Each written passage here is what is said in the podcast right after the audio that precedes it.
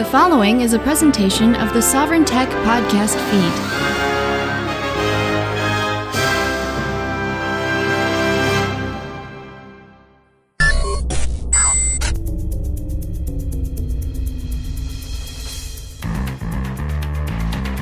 Ready for your weekly tech fix? Want to know how technology sets us free? Well, get ready because here it comes. You're listening to Sovryn Tech with your host, entrepreneur and technophile Brian Sovryn. He's got a huge brain. And now, here's Brian. What, what is causing all this? It is I, Brian Sovryn, here with you for another episode of Sovryn Tech. Just coming off of a great, great episode with Mike Elgan, uh, the digital nomad, a, tech, a giant in the tech journalism field. If you haven't heard that episode, uh, head to the SoundCloud page, soundcloud.com slash sovryntech, S-O-V-R-Y-N, and you can check it out. Or you can go to sovryntech.com and find it there and find great ways to get connected to the show. Uh, a couple things that I want to I want to bring up um, about sovryntech.com. One is is that if you're curious what the wonderful Stephanie Murphy studio, Stephanie Murphy being the hyper intelligent and lovely producer of Sovryn Tech, uh, and of course, she has her own show, which you hear an ad for often, which is Porc Therapy at porctherapy.com, P-O-R-C therapy.com. Now, if you go to sovryntech.com, it'll actually link to a page from porctherapy.com, which shows what equipment is actually used and what, you know, what makes up the, the studio that I'm doing this in and that she does it in. And um, it's really, really informative. And I, you know, I get a lot of compliments on the sound uh, of this show that the, the quality sounds really really good well all that credit goes to you know goes to stephanie murphy uh, which is just amazing and uh, another thing is that also you'll see now the, these the links I'm telling you about right now they're on the right hand side of the page you'll you'll see little uh, you know little links that you can choose as well as being able to connect to various forms of social media there's a page for that. There's a page that takes you to lrn.fm where you can learn about that. Um, as well as, you know, I mean, a lot of people ask, you know, how can I donate to the show? Well, I don't really accept donations for Sovryn Tech, but I do. Um, you know, I do want to point you to areas where if you want to, you know, help with with podcasts and, and with making sure this studio runs well and then making making sure that this gets out there well enough, like through sources like radio stations like LRN.FM. Um, I'll make you know those are available to you. The LRN.FM, you can you know there, there's ways to donate to, to LRN. Um, and then also there's another there's another link. The last link on the page actually takes you to Amazon. And what that does is that takes you through the Amazon link um, for porc therapy, which in turn helps with this studio. Everything in this studio has been gotten through through those kind donations and through the you know through those through using the Amazon link and everything. Um, so please, if you do want to donate to Sovryn Tech, uh, if you want to help the show out, that's how you can help. Um, is by helping LRN and, and more importantly, uh, you know, helping out with with with the studio here uh, through through Stephanie's Porc Therapy, the uh, Amazon link. So thank you very much for that. If you want to do that, I want to just real quick again I've been talking about it a couple weeks. Again, I had Mike Elgan on last week. It was fantastic. Uh, great, great guest to have. And he uses Google Plus a lot. Okay. Google Plus is the Google social networking system. Um, and I'm really, this show is going kind of full bore on Google Plus. Now, I mean, sovryntech.com will always be the main hub, you know, for everything you want Sovryn Tech. But the the Google Plus page, that's really where things are going to be happening. You can go to gplus.to, not dot .com, dot .to slash sovryn tech and that'll take you to the google plus page add it to your following circle uh, or whatever you like and i mean there's there's going to be tons of stuff there videos um, actually the show will be out and this is this episode here will probably be the first one um, the show will be released a day early normally comes out on fridays but it's actually going to be coming out on thursdays through the YouTube channel at the Google Plus Sovryn Tech page. So if you want to, if, if you're just dying to hear this week's episode, that is the place to go. Um, on Friday, it'll be released regularly on SoundCloud, so you can download it with your podcatcher. You can listen to it on SoundCloud, and I'll announce it on Facebook and obviously on sovryntech.com on Friday. All that'll be there. But if you want to catch it early, hit the Google Plus page, and that'll take you to the YouTube, um, the the YouTube posting of the show. So really, really exciting stuff. I really want to make Google Plus. I, I kind of see Google Plus as like the the Wild West of of the internet. You know, there's just so much going on, and it's so chaotic that everything ends up turning beautiful, turning up beautiful. You know, because there's no, there's not a whole lot of control there. Um, also, they're a lot better about like posting adult stuff, which is great for me. I mean, I post pretty adult stuff on my Facebook page anyway, but Google Plus just kind of like lets you have at it. Um, Google Plus does have flaws. It, it, you know it doesn't allow for a lot of uh, they don't they haven't released their API, so not a lot of things can work with it uh, out of the gate like they would with Facebook or Twitter but it's I think Google Plus is really the future. So I, I just want to push that. Um, you know, uh, that's G plus G P L U S dot T O slash Sovryn Tech. And you'll find that there. We also have a community, the Sovryn Tech Balnea on Google Plus, which uh, you know that that gets active here and there. But the more people that use it, the more active it becomes. And I'll always be watching. Sovryn Tech's what I do. Okay. So the Rembrandt of the podcast canvas is now ready to really get into the show. And to open her open it up, we've got a great, uh, great little story. And what this is is from Gizmodo, and it's by Hunter Scott, uh, great blogger, and it's could the ancient Romans have built a digital computer? Now, many of you may know that uh, I have kind of an affinity with the Romans. I don't actually have an affinity. Like, I mean, you know, no culture has ever been perfect. Not any culture that we're aware of.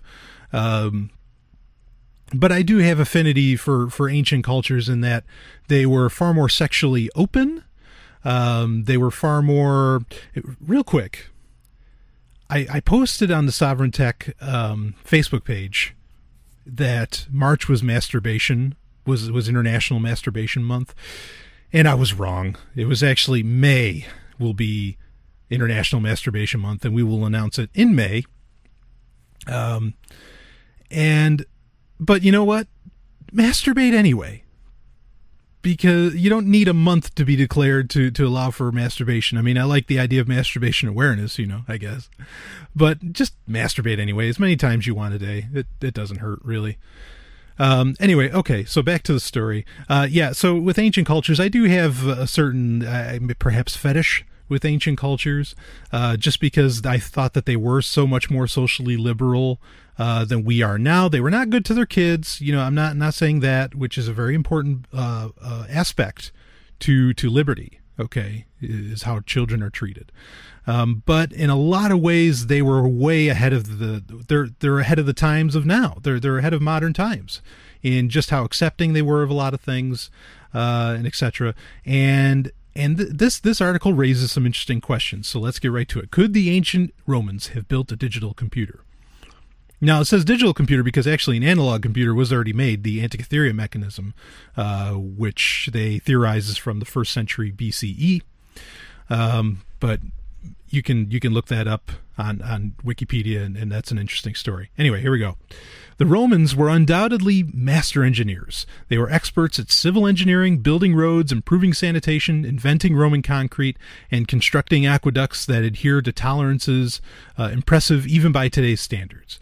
Perhaps the best evidence of their aptitude is the fact that many of those structures still stand today, almost 2,000 years later. That's very true. The Colosseum, go down the list.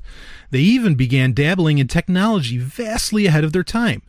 Hero of Alexandria drew up plans for a rudimentary steam engine in his Spiritalia seu Pneumatica.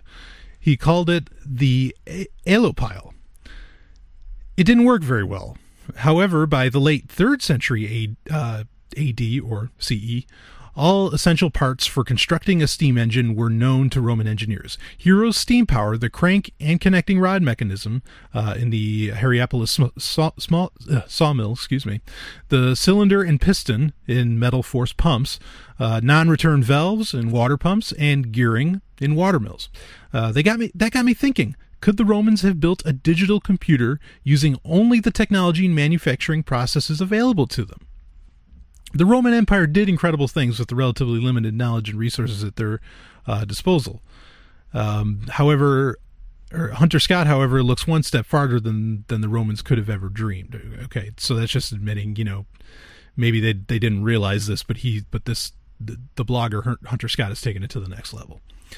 Maybe the first thing you could you would think of is a mechanical computer like the Babbage difference engine. Okay, now this will be linked to in the show notes uh, this article, and there's pictures here of the difference engine. And this is an interesting, really, really interesting thing. And the article is going to talk about it. But there's also a fiction novel written by uh, uh, William Gibson and co-written by Bruce Sterling called The Difference Engine. An amazing book at the possibilities. If you're like a steampunk fan, it is it's it, it's like the Rosetta Stone of steampunk. It's it's so good.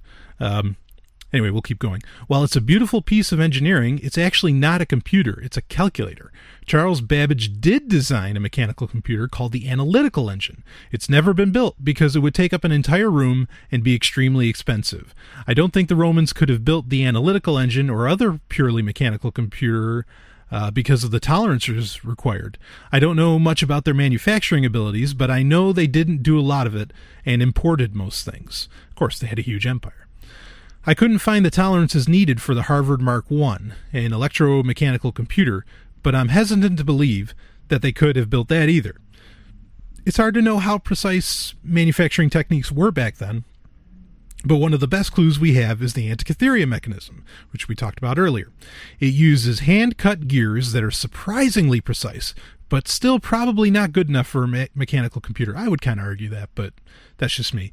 Uh, small inaccuracies in the gear trains would add up, and this is evident in the, in the Antikythera mechanism.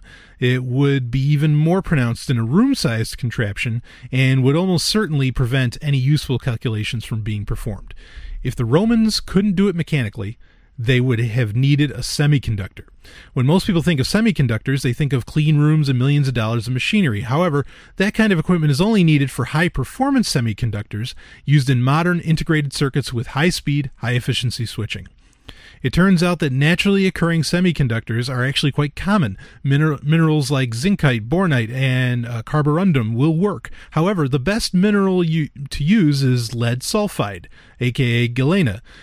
Uh, it it would be used with without any modification directly after mining. It's got a band gap of about uh, 0.4 EV. Uh, ancient societies knew all about galena, and the Egyptians used it as makeup. They could have easily made a, a, cat's whisker diode by using a small piece of springy wire to touch a point on the galena crystal, creating a crude and unstable metal semiconductor junction called a Schottky, uh, a sh- yeah, Schottky barrier diode. Currently, current will flow from the metal into the galena, but not the other way around. This is the same technique that we used in early crystal radio receivers. POWs in World War II used the oxidation on razor blades as a semiconductor and a safety pin to create a diode so they could build receivers to keep up to date with uh, news on the war. It took a lot of patience to find a perfect spot on the blade that would work, and likewise, it would take time to poke the galena with the wire in different spots to find a place that would act as a diode. If they could have built the di- a diode, could they have built a transistor? Again, this this is all you know a, a, a, you know a skeleton look at at what exactly you know what it takes to make these things work. Uh, the first transistor that Bell Labs built, although not the first transistor ever built, was point contact and looked pretty similar to the cat's whisker diode. Instead of a single point, they had two, each formed by the contact of the edge of a piece of gold foil onto a hunk of germanium. Uh, a simpler version of this can be done by basically building a cat's whisker diode but using two springy wires touching two different spots in the galena. So, couldn't the Romans have just modified their diodes to make transistors? In my opinion, no. When Bell Labs was experimenting with transistors, they tried making a Galena's cat whisker version and ran into some problems. Uh, to being transisting, quote unquote, the whisker tips had to be closer than 0.1 millimeters. They also found that they had to use freshly cleaved Galena surfaces and any humidity would interfere. So if there was any kind of moisture or whatever, it's over. They had to make extremely sharp whiskers by dissolving the ends with electrolysis. Now, I don't want to underestimate the Romans. Maybe they could have trained workers to be that precise or come up with some other way of solving the problem. But we're going to take it easy on them because there's a better way to get around the problem of no transistors. The Romans knew how to make a how to make wire and also knew how to make work iron. So now the question is, can you build a computer using only diodes, wire, and iron? Well, prior to 1953, no computers used transistors. They used like vacuum tube stuff. Anyway, the the Romans knew how to work glass, but it's unlikely they could have manufactured vacuum tubes, which I just said. Um, while a lot of early computers did use vacuum tubes, they often also relied on diode logic. There are two major problems you have to solve with diode, diode logic. First, diodes have a voltage drop across them, which means you need to amplify the signal every so often. Early designers solved this problem using transistors as amplifiers. The second problem is that you can't design a NOT gate, an inverter that is, uh, using only diodes. Designers got around this problem also by using transistors or vacuum tubes, so how could the Romans have done it without transistors? Well, you can build an inverter using a transformer by simply flipping the secondary output wires around. A transformer is just a square iron ring with wire wrapped around each side. You have to use discrete pulses rather than continuous logic levels, but that's how everyone did it in the 40s and 50s. To solve the amplification problem, you can use a relay. You can make a relay using only iron and wire, uh, but they're often small, intricate devices and they have moving parts. I think if they recruited Roman jewelry makers and scaled the size so it was reasonable to work with, they could have produced relays. There are some really impressive pieces of Roman jewelry that have been found. The image is too large to embed here, but take a look at the chain on this piece. Okay, so again, this will be in the show notes and you can check it out.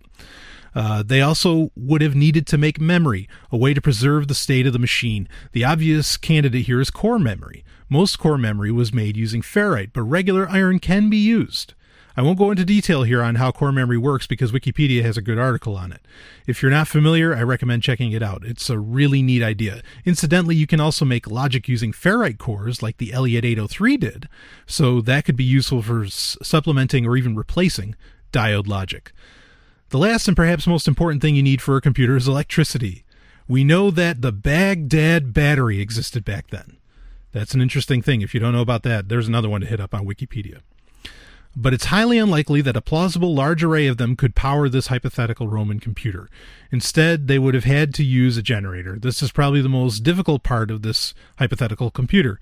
To, to turn a, we- a water wheel into a generator, they could have used a configuration like this. Again, in the show notes, you can check out the pictures. It's really incredible stuff. But you need a magnet for that. Basically, the only magnet they would have had access to is lodestone. There are a couple of ways that they could have made a better magnet. Um, and there's there's heating um, above you know heating the iron above its Curie temperature is one of the examples given, as well as uh, placing the item in an external magnetic field, uh, stroking, which is a magnetic process. All those are listed here. Um, by iterating the process several times, several times to make successfully successively stronger magnets, the Romans could probably have made some magnets good enough for a generator. It's important to note that I'm not a historian. I'm a computer engineer who is trained using modern techniques at that. So this is all speculation. He puts that in big bold. I think if you traveled back in time to the Roman Empire and told them how to manufacture this stuff, you could plausibly create a very modest computer. My main concern is powering the device. I still don't know if that would work well enough, but there's only one way to find out experiment. Are you an expert at Roman history or the kind of engineer who remembers using a Mercury delay line? I'd love to hear about the tricks that they could have used. Um, and there's there's an update on this article where they go into a whole lot more depth. Um, now, I mean that's all very technical, okay, but the point is is that they could have done it. Now, here's the key. Here's one of the keys. Would they know how? Do you get what I'm saying? Would they have an understanding? Okay, what, I mean, what did they even need a computer? Do they know they needed one? And what could they do with it? Maybe, maybe. Um, as far as the power thing, he mentions the Baghdad battery, which does create voltage, which the Baghdad battery, okay, so they created electricity in ancient Egypt. That's the point of that. And what what exactly was that used for? Now a lot of people say it was used for electroplating things, which you know, I think is accurate. They did do some electroplating with things like pyrite, etc. Um, but it's pretty weird that, that they knew about electricity and that, that they would just do electroplating when you know resources were kind of abundant, especially back then. Um, that's that's kind of an oddball thing for it to be used for. So you know, there's people who speculate that that the Egyptians had light bulbs and that they powered it with the bag with Baghdad batteries and things like that. Um, you know, it's all very, very interesting. And here's the real kicker is that if certain groups of people weren't hell bent, that's ironic, on destroying, you know, quote unquote pagan knowledge or evil knowledge, maybe the Romans could have gotten this far uh, may, may, who knows what they could have come up with? I mean, the Romans came, like they said, their structures still exist 2,000 years ago. There's roads that the Romans built that people still travel and use. Um, Romans figured out, you know, piping and all this stuff. I mean, the Egyptians kind of figured out plumbing too, uh, where they have it like, they just use simple gravity as to where the Romans had like a really good understanding of how plumbing works. Uh, you know, all, all these kinds of things. And you know, so maybe they could have done it. And in fact, I'm kind of reminded, I, I, say this all the time, I know. There's an episode of the original series of Star Trek, uh, City on the Edge Forever, commonly voted as the greatest episode of Star Trek of all time, uh, written by Harlan Ellison. What a shock. And in that he's Spock and Kirk are using like vacuum tubes and all this stuff to to somehow figure out what's happening in history and, and you know and, and they build this like computer essentially that works off the tricorder and whatever. And he claims like he's like well I, I'm doing this with stone knives and bearskin and that's that's kind of the point is that okay this is this would be a computer made with stone knives and bearskins but if someone you know you know like the library of alexandria what if they said you know there's got to be a better way to do this than books? You know because that's what the internet everybody originally thought in the 90s if you grew up in the 90s what everyone thought the internet was going to be was going to be for you to be able to read everything that's ever been written. That's all it was. They weren't expecting like all this downloading of files or at least not music and things like that. Um, it was just merely to have access to like the greatest library ever at least since the Library of Alexandria. And, you know, could the Romans have had a desire for that? I think so. I think they could have come up with, or could have had the need for that. Necessity is the mother of invention, and then they would have started to try and figure this stuff out. And who knows what, what some of these people knew about electricity? The ancient Egyptians had a degree of electricity. Why wouldn't the Romans have started to figure that out? They had Rome, the reason why a lot of people choose Rome to do this is because in Rome, suddenly, for the very first time, a society, a civilization had leisure time again. Had leisure time to think, to do, to be unorthodox. And it was even encouraged. It's it's it's an amazing thing. People don't think about that. You know, what's the real key to how to, to whether or not maybe the Romans could have come up with all these technological advances ahead of time? It's because they had leisure time. I know some of that was at the cost of human slavery. But today, we have that leisure time with no slavery, and look at what we're coming up with now. This is Brian Sovryn, and I'll be back with more Sovryn Tech.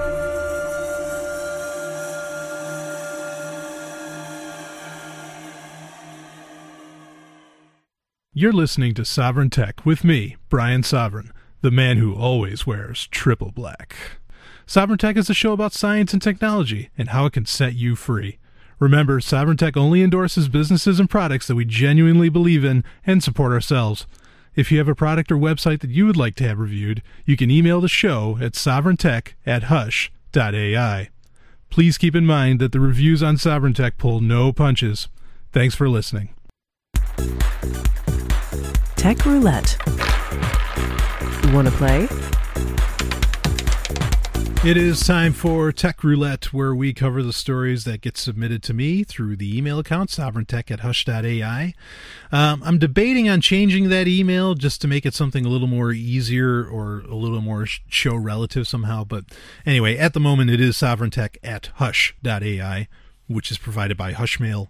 Um, just a great great service especially if you're big into privacy or in getting things encrypted uh, you know your your emails and whatever. So check that out. Uh, this week's story comes from a listener and it's from space.com uh, great great website if you haven't been there. Check that out. And it's strange methuselah star looks older than the universe by mike wall And Methuselah is a star, and it's the oldest known star we know. That's why they call it Methuselah, because in the Bible there was, uh, you know, a descendant of Adam uh, known as Methuselah who lived 936 years old or something along those lines. He's the, you know, if the Bible were recorded history, uh, which some of it may be, I'm open to that. Um, he would Methuselah would be the long person to longest person to ever live. Um, course, one of Methuselah, Methuselah's ancestors, Enoch, never died, if that's true. But anyway, uh, we'll go on. So the strange Methuselah star looks older than the universe. The oldest known star appears to be older than the universe itself, but a new study is helping to clear up the seeming paradox. paradox. Previous research had estimated that the Milky Way galaxy's so called Methuselah star is up to 16 billion years old. That's a problem, since most researchers agree that the big that the Big Bang that created the universe occurred about 13.8 billion years ago. Uh, there's a great T-shirt at, at Richard Dawkins. Uh, you can go to Richard Dawkins' site, the Richard Dawkins Foundation, and there's a great T-shirt they sell there that says um, it took 13.7 billion years for something this perfect to come into come into being. Uh, really, really great for the ego. I, I love that. Anyway, uh, now a team of astronomers has derived a new, less nonsensical age for the Methuselah star, incorporating information about its distance, brightness, composition, and structure. Uh, put all those ingredients together, and you get a an age, quote unquote. Uh, put all those ingredients together, and you get an age of 14.5 billion years with a residual uncertainty that makes a star's age, star's age compatible with the age of the universe. Study uh, lead author Howard Bond of Pennsylvania State University and the Space Telescope Science Institute in Baltimore said in a statement. Okay, so he's saying, okay, look, by by the science that we've got, it's uh, you know it's 14.5 billion years old, but we can have a you know within a degree, it it it, it turns out to be okay. So the uncertainty Bond refers to is plus or minus 800 million years, which means the star could actually be 13.7 billion years old, younger than the universe as it's currently understood, though just barely. Uh, a mis- it's a mysterious, fast moving star. Bond and his team used NASA's Hubble Space Telescope to study the Methuselah star, which is more formally which is more formally known as HD 140283. They always have those wonderful names for these stars. Interesting point. If do not fall for these scams. There, there are scams out there where a company will say you can name a star and you know give it as a Valentine's Day present. You name the star after your girlfriend or or partner or, or whichever and those are scams. The the IAU um, Um, does not allow for generally does not allow for the naming of stars. So just a little pro tip there. Okay, scientists have known about HD 140283 for more than 100 years since it cruises across the sky at a relatively rapid clip. The star moves at about 800,000 miles per hour. That's 1.3 million kilometers an hour and covers the width of the full moon in the sky every 1500 years or so, researchers said. So it's very fast. This thing moves. The star is just passing through the Earth's neck of the galactic woods and will eventually rocket back out of the Milky Way's halo, uh, a population of ancient stars that surrounds the galaxy's familiar spiral disk.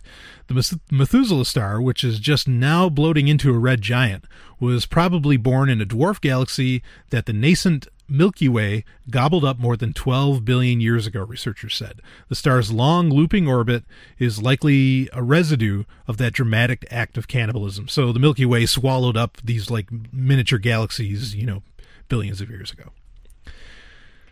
Uh, Hubble's measurements allowed the astronomers to refine the distance to H to HD 140283 using the principle of parallax in which a change in an observer's position, in this case Hubble's varying position in Earth orbit, translate into, translates into a shift in the apparent position of an object. They found that Methuselah lies 190.1 light years away. Uh, with the star's distance known more precisely, the team was able to work at work out Methuselah's intrinsic brightness, uh, a necessity of determining its age. The scientists also applied current theory to learn more about the Methuselah star's burn rate, composition, and internal structure, which also shed light on its likely age.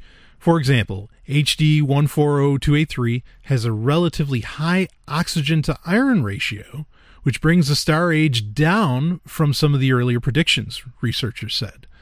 Uh, in the end, the astronomers estimated that HD 140283 was born 14.5 billion years ago, plus or minus 800 million years. So let's go.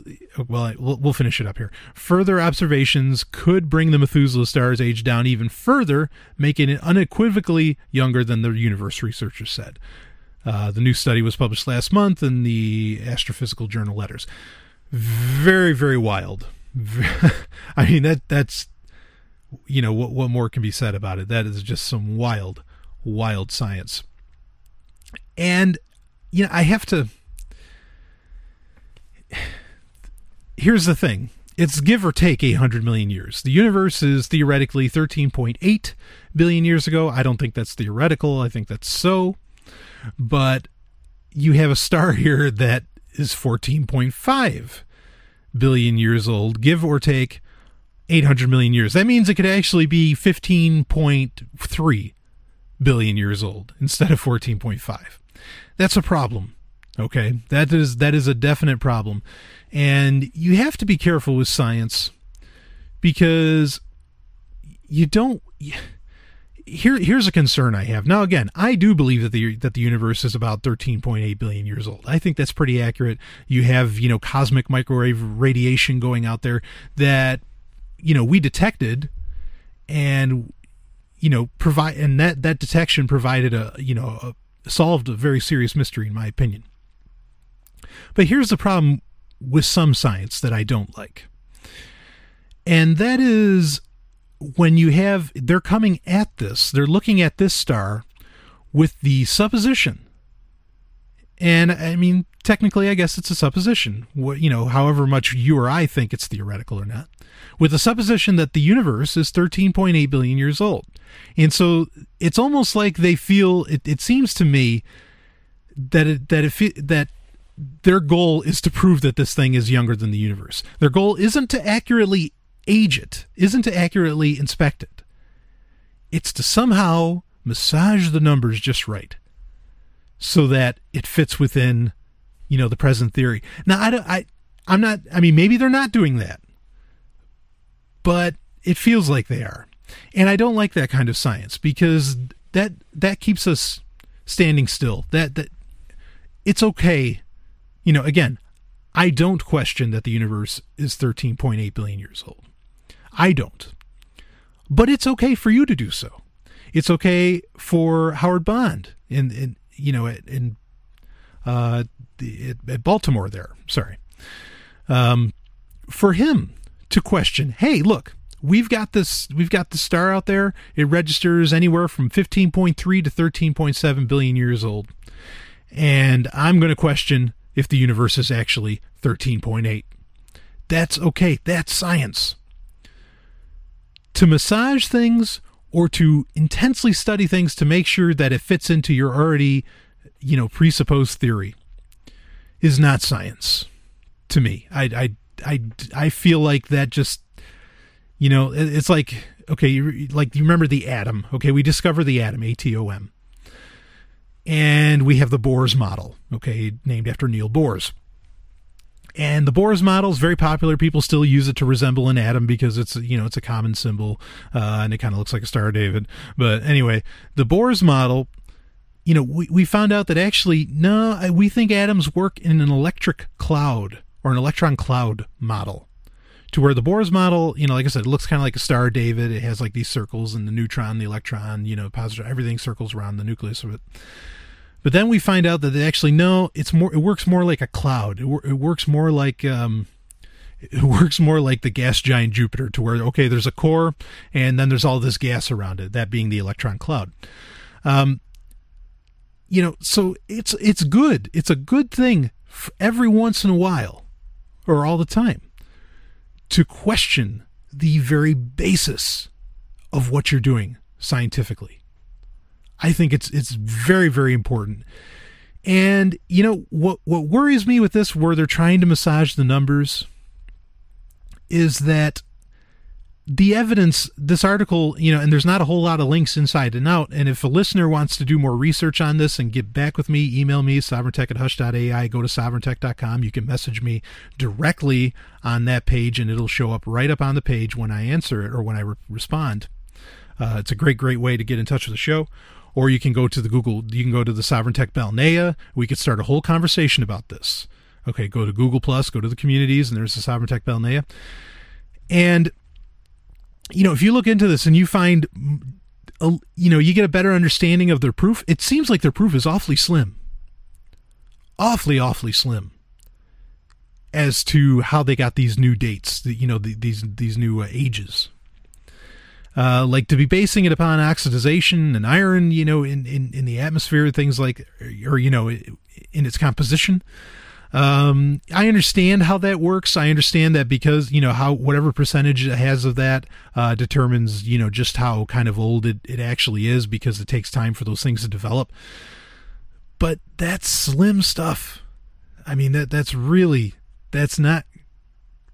It's just not great science. Um, be, because I mean, e- even that is is more or less speculation. Um, you know, I mean, something something I used to wonder. Now, admittedly, uh, you know, I, I, was raised Jewish, became a Christian later on. That's a long story. But when I was a Christian, now a lot of these, um, I was at one point a Seventh day Adventist. And that's a religion that, I mean, that's a very precise religion and it's a very knowledgeable like like it's a very encyclopedic religion. What i mean by that is they're very very knowledgeable of what they believe in. They know why they believe it. Uh, they probably know their bible better than any other christian group out there. In fact a funny thing like the there was um, a magazine like a, a catholic magazine in the 90s and it came out and someone asked them you know if they're asking the catholics okay, let's say I just want to believe in the Bible. I don't want to believe in the, you know, in in the catechism of the Catholic Church or any of the or canon law or anything. What if I just want to believe in the Bible? What should I what should what Christian should I be? And the magazine said you should be a Seventh-day Adventist. Okay. So so even, you know, the largest Christian group in the world recognizes, look, if you want to know your Bible, be a Seventh-day Adventist. Anyway, so as as as, you know, precise and crazy as Seventh-day Adventists are about the Bible, um, they're the same way to some degree about science, but they don't, you know, they don't want to look at the proofs of science. What they do is they zero in. What Seventh Day Adventists do, other Christian groups do this too, not just Seventh Day Adventists. They just happen to be, in my opinion, particularly good at it. Um, is that they zero in on the mysteries. They zero in on, you know, where science doesn't have an answer. And, you know, a lot of things come to light in that that mainstream science doesn't want to talk about. You know, and I'm not a conspiracy theorist. I mean, I just think mainstream science maybe hasn't gotten to it yet. You know, there's mysteries in science. There's ones that I've solved. Uh, there's the Fermi equation, which is ba- or the Fermi um, paradox, which is based off the Drake equation. The Drake equation says that okay, there's got to be billions of planets out there that can support life, and then the Fermi paradox is that uh, which goes against the Drake equation. The Fermi paradox says, okay, if the Drake equation is true and there's billions of planets out there, why don't we see them? And in my opinion, the answer to that, to the Fermi paradox, is that there aren't billions of planets that can support life. There may only be a handful in the entire universe. I know what the Drake equation is based on. Okay, but the fact is, is that with the Fermi paradox, there there may only be a handful of planets in the universe that can support life. So I take the Fermi paradox and say, yeah, okay, no, there you go. The Fermi paradox says to the Drake equation, inaccurate. But scientists won't do that. Scientists will say, well, it's just it's a paradox. That's all. The, the Drake equation still exists. You see my point? They they you know they, they don't want to take these questions.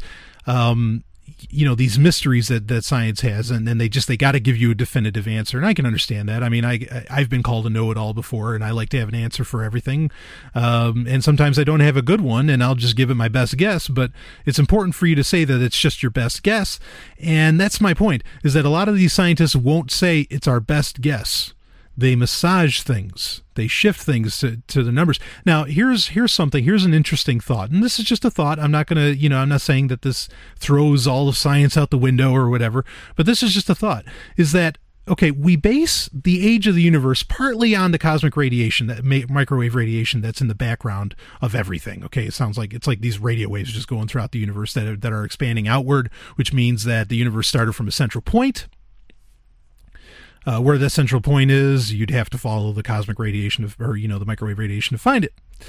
But light, okay, a lot of our basing on like how old are stars.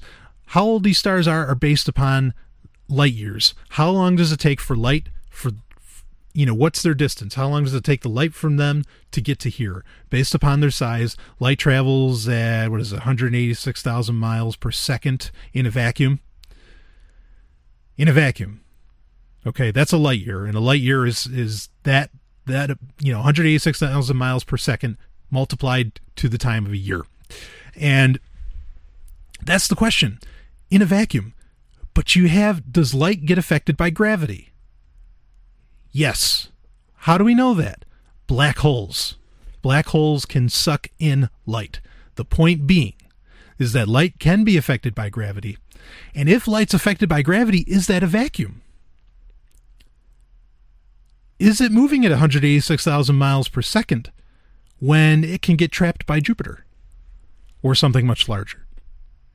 Just a question. I'm, you know, and and and it may have an easy, readily solution, and I implore my listeners to look into that solution and to look into uh, the, the answer to that, uh, because I think there is an answer out there. But mainstream science won't touch that. They they you know they, they want to pretend that that doesn't exist things like that. Um, it reminds me of the idea of faster than light travel. Okay. Now, faster than light travel, when I say that, I mean the ability to literally move faster than light. And I don't think that's possible. Can you, quote unquote, fold space to, because space and time are one thing, okay, according to quantum mechanics, can you fold space to where you know, you don't actually move faster than light. You just warp space, you just fold space time to where you end up to where if you go from A, B, C, D, E, you go instantly from A to E. That's completely different from what I'm talking about. To go faster than light, I don't think that's I don't think that's possible at all. To travel faster than light. But um there are people out there who do the math that say yes, you can go faster than the speed of light. I disagree with them. I don't think it's possible. Uh, it's one of the reasons that I don't believe that aliens have, unless they were on Mars uh, a long time ago. It's one of the reasons I don't believe aliens ever came uh, to this Earth. Is that faster than light travel is not possible, and folding space requires so much freaking energy. I, you know, I, I you got me. All right, how that's done, but then, you know, I just run a tech podcast. Anyway, I like that people question science. Question this. This is interesting stuff. Is there a star older than the universe itself? And what does that mean? This is Brian Sovryn. I'll be back with more. Are you ready? I've never seen anyone so treated like a a god in my life. Brian Sovryn as guest co-host tomorrow night, and so that should be a good show on that note, uh, what we just added Brian Sovryn. Okay, we haven't. Oh, is he he's, good? He's been in the audience. He's, oh, he's yeah, certainly got opinions on things. Yes.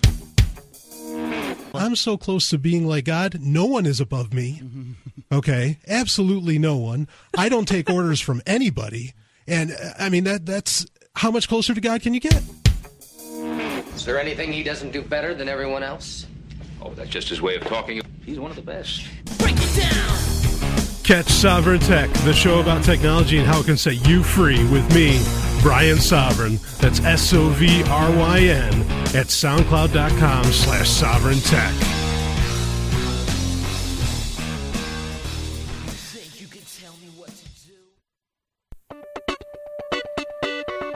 Wow. It's a website of the week. It is time for Website of the Week, where I cover a website that I find particularly enlightening or useful or anything along those lines that I want to share with my listeners. Um, but before I do that, you know, I, at the end of the last uh, segment, I said that I just run a tech podcast. That's not true. I'm a genius. Okay, moving on. Um, the website this week is hannahhoffman.net. H A N N A H H O F F M A N dot net. It'll be linked to in the show notes at sovryntech.com uh, or at the SoundCloud page, or if you want to be particularly daring, you can go to the Google Plus Sovryn Tech page or the Sovryn Tech Balnea on Google Plus. Um, HannahHoffman.net. Hannah Hoffman is a musician. She's a friend of the show, friend of mine. Uh, a very, very intelligent woman. And she is doing free music theory courses now. Online, totally free through YouTube, and they are fantastic. Uh, there's as of this recording, there are there's an introduction and then two lessons. Um, their music theory at the piano, and it's really really cool. I mean, for one, it's very informative, and and she's got a Hannah has a great presentation style uh, that I really like. But you almost get if you're a fan of first person shooters or first person games of any kind, you get like this first person view of her at the piano, and it's very clever. I haven't I haven't had the chance yet to ask her how exactly she's pulling off that view. Um, but it's really really cool. And music theory, you know, she's talking about things like like you know where did music come from, um, you know, and and how you know pretty much how does music work? That's what it's all about. And this is, I mean, it's just great, great stuff. It has, I think the production value is really, really, really, really great and totally, totally free. Um, if you go to hannahhoffman.net, you there is a donate uh, section there, and you know if you get something out of this, I highly recommend you donate uh, to her. And she does a lot of actually the, the show Porc Therapy um, that the lovely and hyper intelligent Stephanie Murphy uh, hosts the theme song for that is actually done by Hannah Hoffman. I mean, and, and she's so I mean she is a genuine genuine musician, as real as they come um, and as talented as they come. So, you know, you're you're getting the goods. You're you're getting you're really, my opinion, a high end education from someone who really knows what she's talking about. Um, and actually, I've had kind of historical like conversations with her in the past, and I mean, she has a very very great interest in where you know in, in the real origins, going as far back as she can, you know, into into music and things like that. So I mean, this is someone with a very all encapsulating knowledge, very impressive um, she does great work. But anyway, my point in bringing up that she also does, you know, the she does ads. You, will hear ads for like uh, the comic book Quantum Vibe, which is really good, which I might do as a pick of the week at some point. Uh, I really enjoy that comic. Uh, she does the, uh, the the music for that, and that's very catchy. Everybody loves it. Um, and so I think I imagine through Hannah HannahHoffman.net you could probably, if you're interested in in paying for for her, you know, for her work, her services uh, as a musician, I'm sure you can do it through there too, and and I and that's fantastic. Um, and you can listen to a lot of samples on our website too. So great, great website. Uh, especially now, it is so it is absolutely educational. I've watched all of them, and you know so far, and I just I think it's top notch work. I can't recommend it enough. HannahHoffman.net music theory class is totally free, world class. This is Brian Sovryn, and I'll be back with more.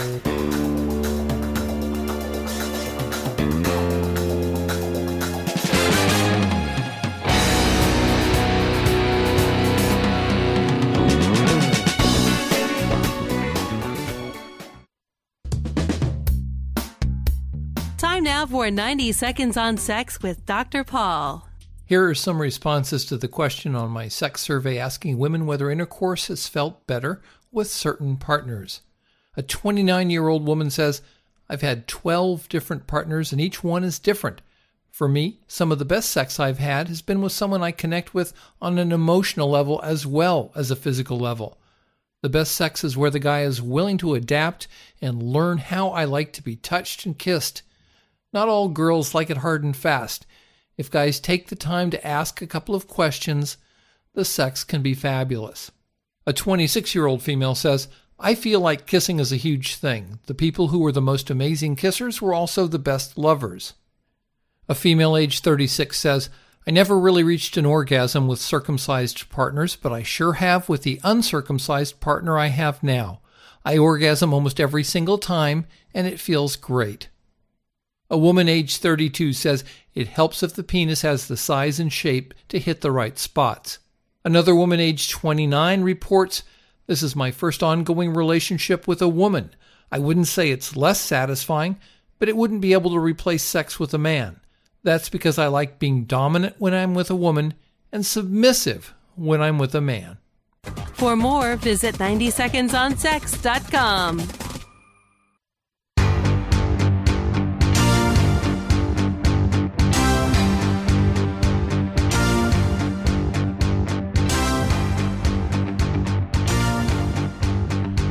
It is time for listener emails where the and I do I get a lot of emails and keep them coming. Keep them coming, baby. Um, get lots and lots of email. Uh, some people saying saying some very gracious things that they very much enjoy the show. Um, you know, they enjoy the production quality. They enjoy my uh, my intellect. They, they they enjoy you know something actually that I'm getting and and this is interesting.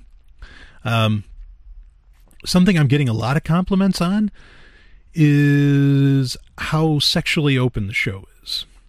And that is totally on purpose. Uh, I mean, I'll say that right out.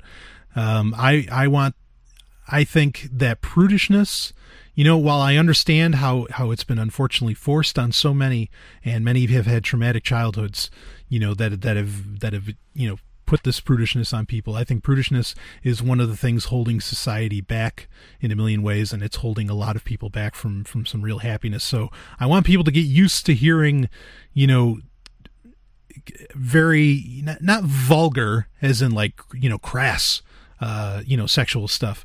But I want them, to, you know, to be used to hearing, you know, sexual things being discussed and, and sex being celebrated on a show. Because other than actually actual sex podcasts, I never hear that there's great sex pack podcasts out there. Tristan Taormino has an awesome one, um, Sex Out Loud, I think it's called, and and that's wonderful.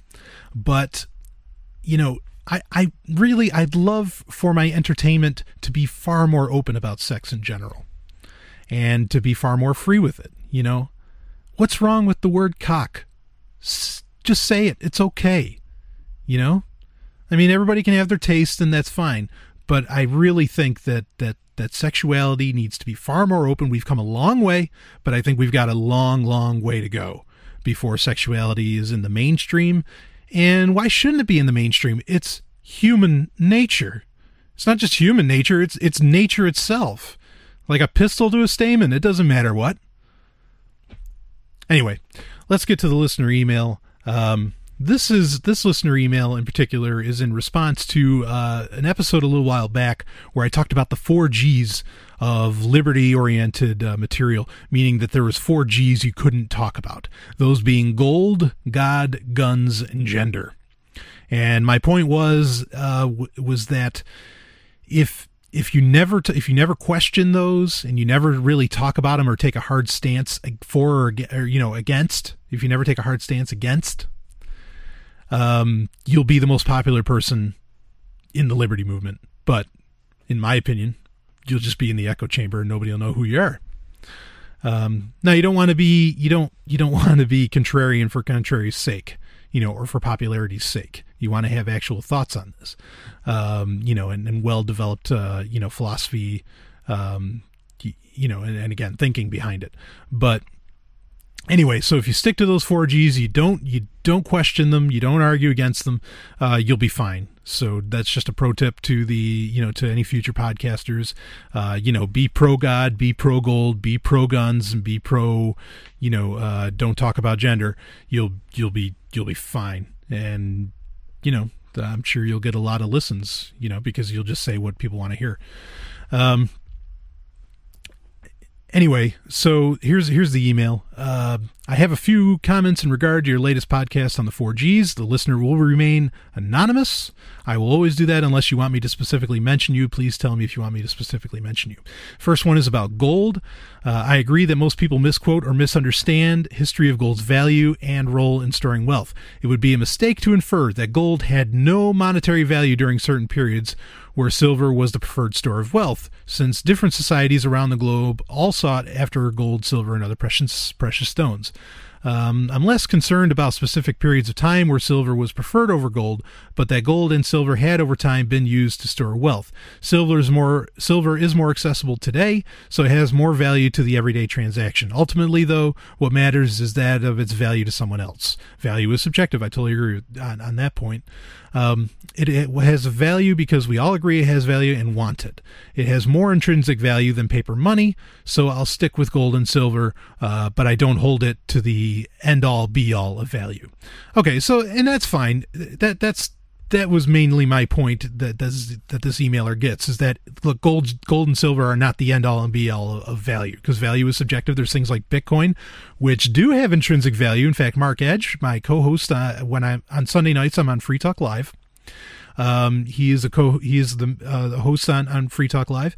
And he made a great point the other night saying that the intrinsic value of bitcoin is in that it cuts through all the red tape. There's no middleman and there's pretty much no transaction fees. And I told, I think that's fantastic. What a great point to make. Um, because I did a Bitcoin special where I made some errors, and one of them was that you know Bitcoin doesn't have intrinsic value. Well, I'm wrong. It does, and that's a great, great point. I love that. Um, I do. Okay, he's right, and I mentioned this when I talked about gold, or at least in the past when I've talked about gold on the show. Um, that with gold, like you know, the Byzantine Empire was still using it, even though the Roman Empire wasn't, because Roman Empire didn't exist, and so they were using silver. Uh, that is accurate. That you know, sure, at some point or another, someone was using it. Um, but my bigger question and I'm not going to go into it, but my bigger question on gold is is how did it even become a store of wealth? And you can't say it's pretty because there's problems with that. And if anyone wants to email and have me talk about that more, you can email me at sovryntech at hush.ai, just like this kind emailer did. Okay, now he's talking about God is the next G. I enjoy the arguments you make about Abrahamic religions. It's a similar point that I've been making for years. I consider myself an atheist. People will always take it personally when you attack their religion, even though you are not talking about a specific per- person's belief. Keep up the good work uh, and just keep it civil. And I totally agree. Uh, and obviously, he agrees with me, so that's great. So we don't have to spend any time on that with God. Um, my point with the Abrahamic religions was that God doesn't follow the non aggression principles. So how can you be an anarchist? If you worship someone and you give your life over to someone that doesn't follow the non aggression principle? That was my question. Anyway, uh, guns.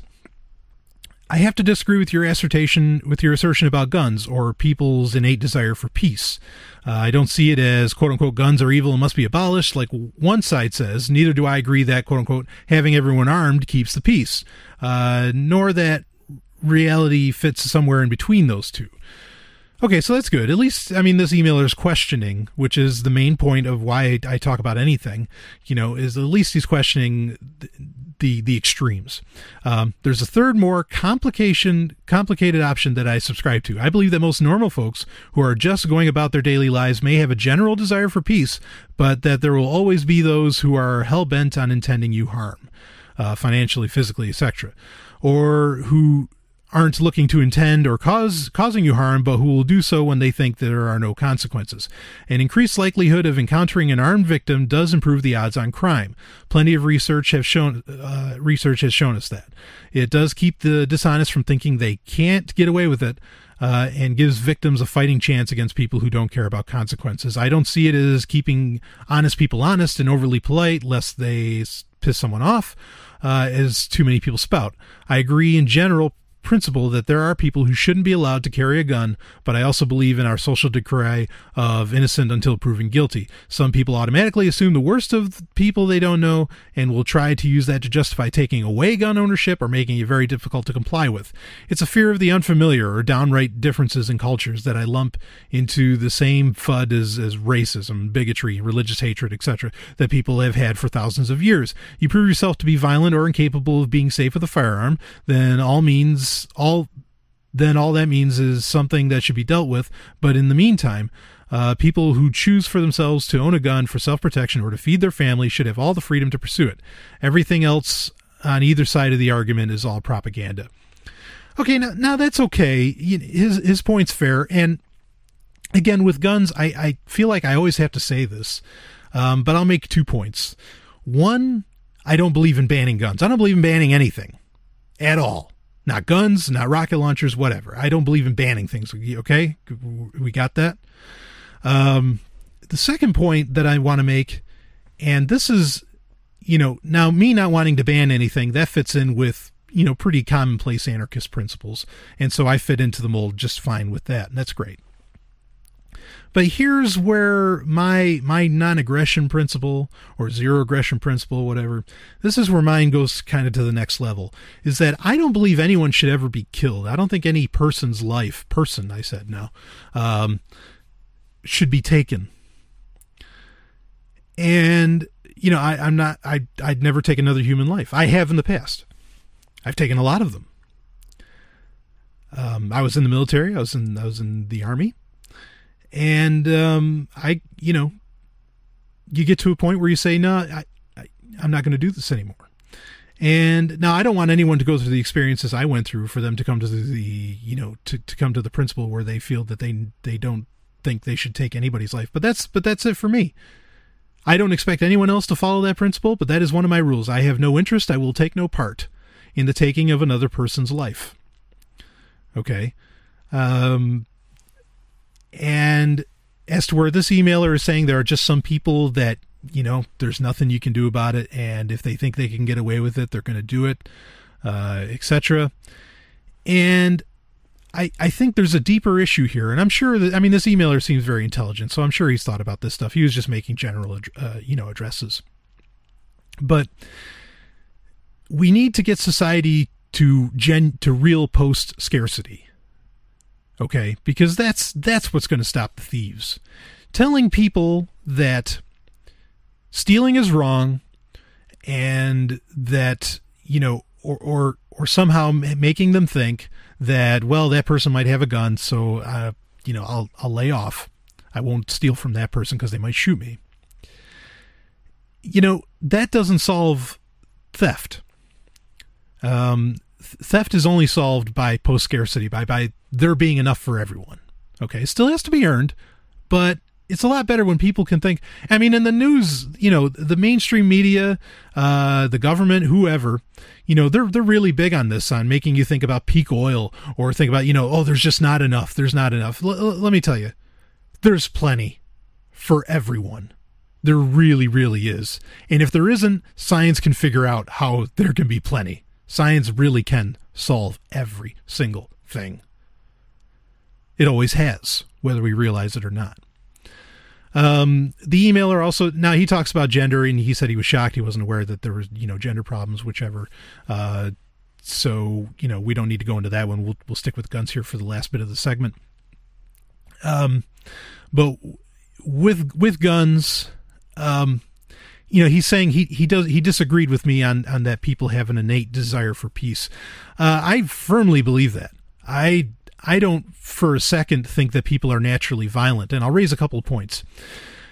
One is that well a lot of people will say well if you go to this culture and that culture if you go all over the world um, young boys you know girls will pick up something and play with it like a doll and young boys will pick up a stick and treat it like a gun or a sword Okay, swords weren't developed until at least 9000 BCE, somewhere around there. Uh, guns weren't developed. Uh, I mean, maybe China did it within the last thousand years, but otherwise it wasn't developed until about maybe five to 600 years ago. Uh, so this boy that just naturally, innately, violently treats a stick like a weapon. That boy must be the biggest genius the world's ever seen because by five years old or four years old or however young, six, seven, eight, he figured out what a you know the the science behind the gun he's like oh yeah i could i could make a device that works like this. That's what you're saying. No. He learned what a gun was from watching other people. The little girl learned what a doll was from watching other people. And it was a big societal thing. Okay my point is is that naturally people are peaceful. There's a lot of nurture going on that would make them violent. Anyway email me if you disagree just like this emailer did. This is brian sovryn and i'll be back with more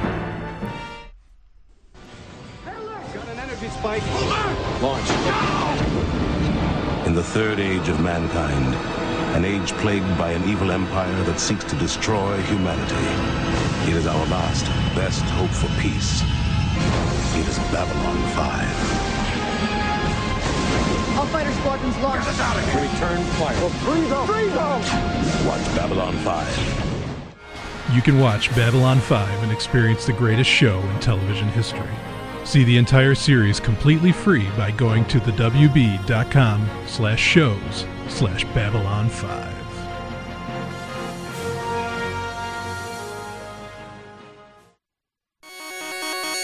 Software of the Week.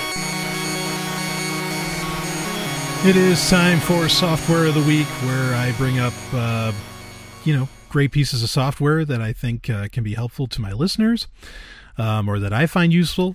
And, you know, the big news past couple weeks, this is being done in, in March of 2013, has been that Google Reader is being canceled. Google Reader is an uh, RSS feed reader. It's a news aggregator. It allows you to like collect all, you know, all the stories from your favorite blogs and sites all in one space. Very, very convenient, very, very useful, very efficient. A lot of people use it. And Google says, yeah, we're doing some spring cleaning. We're going to get rid of that. Um, and, you know, myself, I don't, I never, I mean, I used it a few years ago a lot, but, you know, different things have come around where it just, I, you know, I, I stopped using it. Things like Facebook or now Google Plus, where I can like get essentially a feed, um, and a very pretty one at that. Uh, not that I, not that something has to be pretty. I love minimalist design. And speaking of minimalist design, this week's software of the week is a replacement for Google Reader. If you must have that said design, and I think it's fine if you do, that's great. Um, I, I totally understand. It's very, like I said, it's very, very efficient. Uh, and this is Feedly. F E E D L Y. Feedly, you can go to feedly.com and look it up. Again, it'll be in the show notes. You can go to the SoundCloud page, soundcloud.com slash sovryn tech, S O V R Y N. And um, Feedly, I mean, it, in fact, honestly, I think it does the job better than Google Reader ever did. Uh, it's very, very customizable. Um, it works in Chrome, it works in Firefox. Uh, and it actually has really nice share tools built into it to where you can instantly share it uh, you know share it through email facebook uh, twitter tumblr love tumblr uh, or even google plus so it's a it's really it's kind of a nice hub. If you're not the kind of person to like put out content but just to like share it i mean this is great because you could become very popular just in sharing content because you can so easily from feedly um you know send it out to all these different social uh, media platforms including google plus which is pretty rare that you can that anything or you know it's pretty rare that that that popular stuff cross platform stuff works with google plus all the time uh, just because again its apis aren't open. Um, there's an app for android there's an app for ios there's not an app for windows phone. Uh, just real quick on that you know i feel bad. I i like windows phone. I think it's a beautiful beautiful design um, but it just doesn't have a lot of apps for it. If I'll make it, I'll make sure if something actually does work for Windows Phone, I'll be very, very specific about that. Um, so, you know, I've gotten a couple emails. Hey, does this work with Windows Phone? Um, just to let you know, in the future, you don't have to ask that. I will, uh, you know, I will let you know if you know, you know, specifically during software of the week or whichever, if it does work with that. Um, so I mean, and and this, you know, it, it, Feedly has gotten great reviews from pretty much every tech site out there. Um, I'm not the only one recommending this. Uh, you know, organizations like like Twit, uh, This Week in Tech, they're recommending Feedly. They have a show called Tech News Today, which comes out every day. It's great stuff. Uh, if you're not watching that, check it out. It's like 45 minutes a day, and it's the best news you can get out there uh, as far as tech goes. You know, um, and they they uh, you know they recommend Feedly, and again they came to the same conclusion I did, where I just said it's like wow this is actually better than Google Reader, um, and I and I really enjoy it. I mean myself I use Google Currents on my phone. I use my phone more and more now than I do uh, my computer, and so Google Currents, which um, does exist for for Android and iOS, I believe. Um, just does this beautiful presentation job and they have a bunch of audio features now. And i think that's really why google reader even went away is because they're concentr- google's concentrating more on google currents. But free feedly.com f-e-e-d-l-y.com check it out if you need a google reader replacement. It is the best. I'll be back with more. What does freedom mean? Tune in to lrn.fm to find out. LRN.FM is the Liberty Radio Network, a collection of live talk radio and podcasts, all coming from a principled pro liberty perspective. LRN.FM show hosts aren't left, right, or conspiracy kooks. You can tune in 24 7 to LRN.FM via your phone, computer, satellite, and more. Listen free anytime at LRN.FM. That's LRN.FM. Brian! Stop playing those video games! Uh, uh, uh, just a minute, Mom. Game Talk. It is time for Game Talk, my favorite part of the show. Um, this week we've got a really interesting article, uh, and I'll read the article first, then I'll kind of go into you know the the ethics behind it or whichever. Uh, this is from Kotaku again. I use it all the time, um, and it's by Owen Good, great blogger. Uh, and the article is "Video games gave him the chance to prove he is an American." Whatever American means. Uh, okay, so let's go right into it. Video games aren't what kept Jose uh, Munoz in his parents' basement for much of the past seven years, slipping into depression. They aren't why the former honor roll student, this is again, this is all about Jose um, uh, Munoz, uh, dropped out of college. And they aren't why he couldn't get a job. Video games aren't what sent him to a therapist couch. And video games aren't what kept him on one in front of a kept him on one in front of a TV day after day on a couch. Video games, in fact, got Jose Munoz off the couch. They gave him a chance, the kind most take for granted. Munoz, 25, is like a lot of Americans his age, the third of four kids with a mom who worries and dotes on him. He's a sport nut living in the self styled bratwurst capital of the world. And for a city in Wisconsin, that's saying something. People from this part of the country have an accent that seems to smile at you, and that describes Jose too. But as you've probably guessed, he is not a citizen of the United States, despite growing up, graduating from high school, and living here for the past 24 years. His family came to the country from Mexico City when he was one year old. They entered the country lawfully on a visa. They just never left when it expired. Much of the U.S. undocumented immigrant population ends up here in this way. I always felt different, Jose says. In school, he was put in ELL classes, English language learner, that is, which actually means someone who doesn't speak it natively. But that didn't last long. When they started putting me in regular classes, it felt weird, Jose said. My senior year, I was in an honors class with just 20 people. I only talked to maybe two of them. I'd just be quiet and pay attention while everyone else would be busting jokes and whatever. Jose knew from a young age that he and his family were not American citizens. I'd hear my dad come home and say things to my mom like, I can't go work there because they check, he said. That's pretty much how I figured it out. They check is for an undocumented worker a big red X over that business address. If you lie about having U.S. citizenship on an I 9 form and it's discovered at any point, it's over. You are forever inadmissible to the United States. That means you lose any chance at citizenship. While there is a don't ask slash don't tell structure to the labor economy of undocumented immigrants, where some employers either knowingly pay illegal labor in cash or more benevolently assume they're citizens without asking for proof, these jobs aren't in a field most would consider a career ambition. After graduation, Jose briefly enrolled at the community college taking marketing courses. It didn't feel right, he said. Jose hadn't taken the ACT to apply to the University of Wisconsin because, well, they check. And as a non resident, he'd be, again, he was an honor roll student. And as a non resident, he'd be paying the out of state rate, which is vastly more than the family could afford. The community college was a more affordable workaround, but one day, the pointlessness of his situation just came crashing down.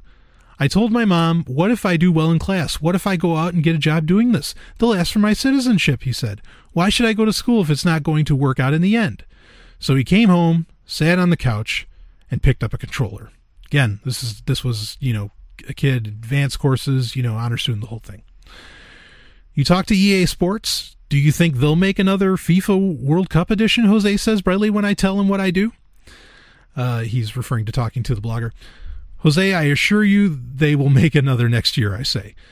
You know, EA Sports needs to hire me, he laughs. I'd put the Madden back into Madden. I tell him I hear that all the time and ask what idea he has that's so special.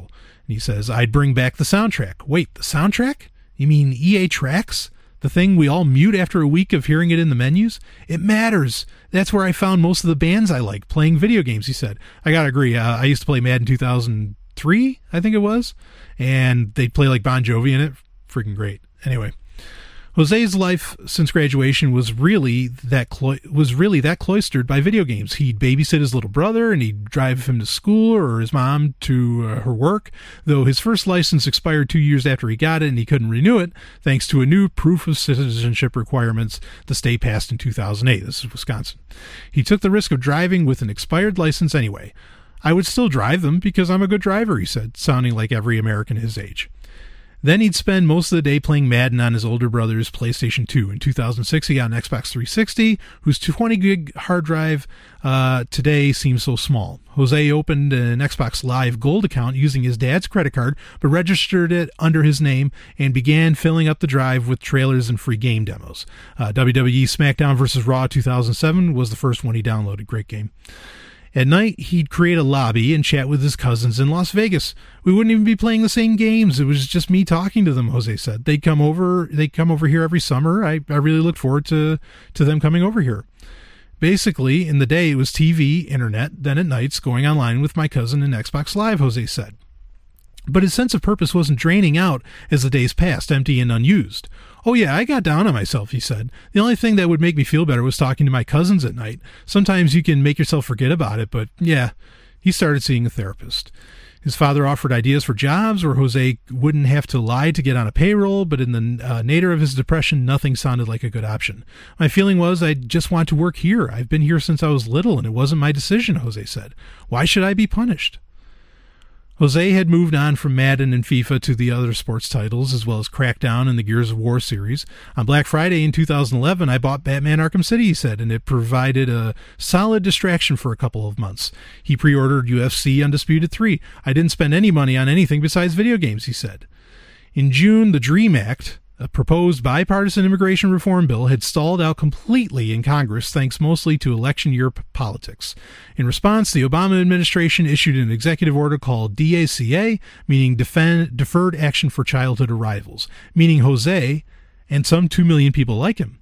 Basically, the Department of Homeland Security was offering a legal stay of two years, which are renewable, to undocumented immigrants between the ages of 15 and 30. With this deferred action status in Wisconsin, they can get a driver's license, they can get in state tuition, they can get a work permit.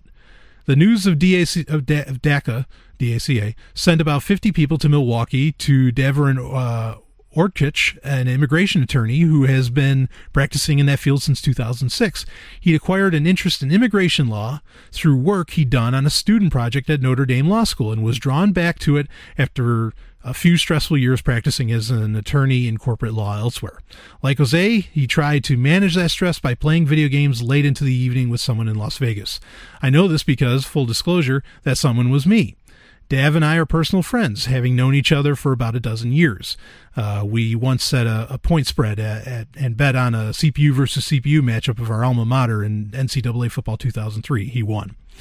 When the U.S. Citizenship and Immigration Services began talking, taking DACA, DACA applications in August, Jose and his mother visited Dav in his office. The requirements for DACA are straightforward. A person has to show they arrived to the U.S. prior to age 16, that they were under 31 years old on June 15th, that they have a high school diploma or GED, or are currently pursuing one, and that they have been in this country and not left it for the past five years. Jose fit all of that.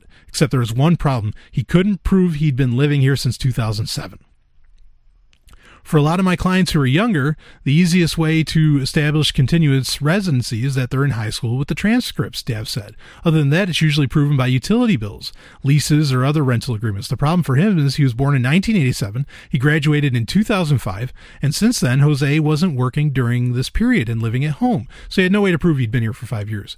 Uh, I've had 50 cases of these cases. This was the most problematic one I had, Dav said. One of the important things about being a lawyer is to listen closely to your client and ask questions that could elicit information to help your client. Uh, so he went over Jose's life since 2007. Were you ever in the hospital? Were you going to the dentist regularly? Uh, no and no. What about the video games? Jose's mother said. All you do is play video games. Then it hit Dav. Jose, do you have any records of your game purchases? He asked. Yes. Jose has a record of everything he ever downloaded from Xbox Live during those sad, dead end days on the couch, a record stretching 21 pages. Can you believe it? He played video games, he had a record of all those video games, and he proved that, you know, he lived here and now he can be a citizen. Amazing. The citizen thing is crap, but what a, what a great story. Are you searching for a mouthwatering, all natural, sweet, and sticky treat? What if I told you it was also made by a chef who believes in freedom, just like you? You're not dreaming. This is real. Head over to mandrik.com. That's M A N D R I K.com. There you'll find George's famous baklava in classic and dark chocolate flavors. Mmm. To those with special health needs, George's famous baklava also has a treat for you golden delicious low carb, gluten free almond cookies. Order with PayPal or Bitcoins. In just a few days, your sweet treats will await you right at your doorstep. One more time, that's M A N D R I K dot com for George's famous baklava.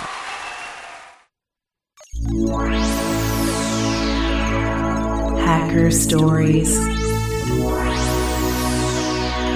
It is time for Hacker Stories. Uh, I loved the last segment. I love that story. Obviously, um, I don't, you know, I, I hate this whole like these imaginary lines that exist between countries. I mean, here is this kid, Jose, who was an honor roll student, brilliant kid, um, and, you know, willing to work, willing to help out, like with his family and everything. And, you know, he, he couldn't go get like an actual job I mean, I, and I, I can imagine some people are like, well, the kid was just lazy. No, no, no, no, no. No, he had some good points in there. And, you know, now he's off getting a job and everything. And it, you know, it's, it's a bit of a happy ending. Unfortunately, like I said, this whole citizenship thing is, is just, just nonsense.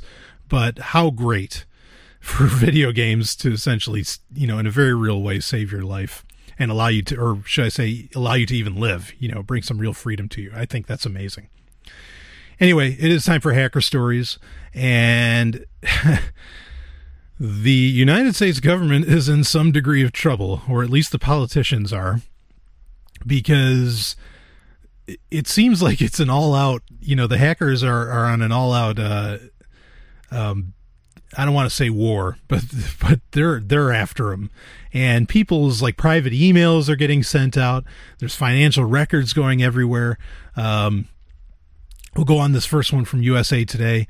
Um, and this is this is with uh, Guccifer. I'm guessing it's Guccifer. I don't know if it's Guccifer or Guccifer. I've heard someone say Guccifer. It looks more like Guccifer to me, but so I'm going to say I'm going to say Guccifer. Uh, and this is from USA Today. Guccifer is struck again. This is the hacker who cracked into the email accounts of a Bush family member last month to disclose health issues of former President George H. W. Bush. Uh, Bush.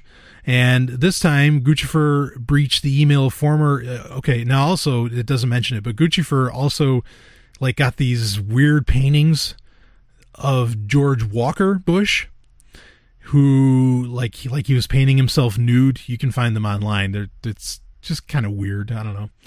Anyway, especially for someone who's like you know the great Christian hero.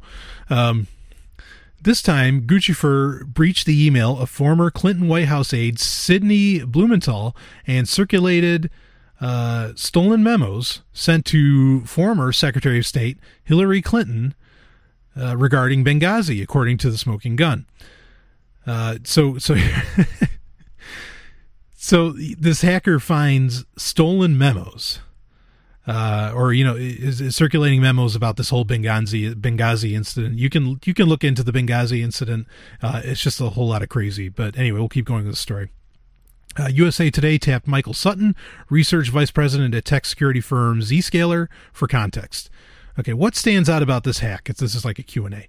Uh, Sutton says Guccifer is employing basic but effective ta- tactics. Rather than going after his ultimate targets directly, he's instead focusing on family and friends and compromising their public email accounts. This is the same technique that he employed when revealing personal communications to Bush family members last month. Such accounts can be accessed by resetting passwords that require little more than answering a few personal questions. Not a big challenge when the target is a celebrity. Uh, reading between the lines, could this be uh, uh, motivated by an ide- ideologue or maybe a disgruntled insider? Sutton says it's difficult to say what the motiva- motivations were. At this point, there's little to suggest that Guccifer isn't a lone wolf uh, in it for you know, or there, yeah, there's little to suggest that Guccifer isn't a lone wolf in it for the challenge. While the memos to Secretary Clinton may have detailed sensitive information, the Bush family communications were largely personal photos and general commentary. Um, why why is this worth keeping an eye on? Sutton says uh, these hacks illustrate the growing security challenges that we face as users, uh, as end users are increasingly in charge of their own technology infrastructure. These were not official communications being delivered via secure network. They came from an AOL account. Uh, while a former White House aide should know better than to send the Secretary of State confidential communication from a public webmail account, this sort of thing happens all the time. And then the question, anything else? And Sutton says, no, that's it. Okay, I got another story too, but but let's just, let's talk about this one for a second. Um, yeah, who uses AOL? Only the government is that far behind. Okay, you know they're trying to. Th- this guy's trying to paint this. USA Today, I think, is trying to paint this as you got to be, you know, really, um, you know, really diligent and vigilant about your security and all that stuff. And while there may be some degree of truth to that, depending on how much you know privacy and security you want, um, this scare tactic is is ridiculous. The average kid today knows way better what to use than obviously these people sending around secure memos about the Benghazi incident. Come on. I mean, I understand, you know, if I had, if I still had like one of my old Yahoo accounts, I think my first Yahoo account was tankprogram00 at yahoo.com. And tank program meaning it's, it's a, it's a name from, uh, from the Tron movies. And this would be back in like, I don't know, the late 90s or whatever. I'd probably still use it just because it'd be cool to have, you know, it'd be cool to have something that old. But that's Yahoo. I mean, AOL?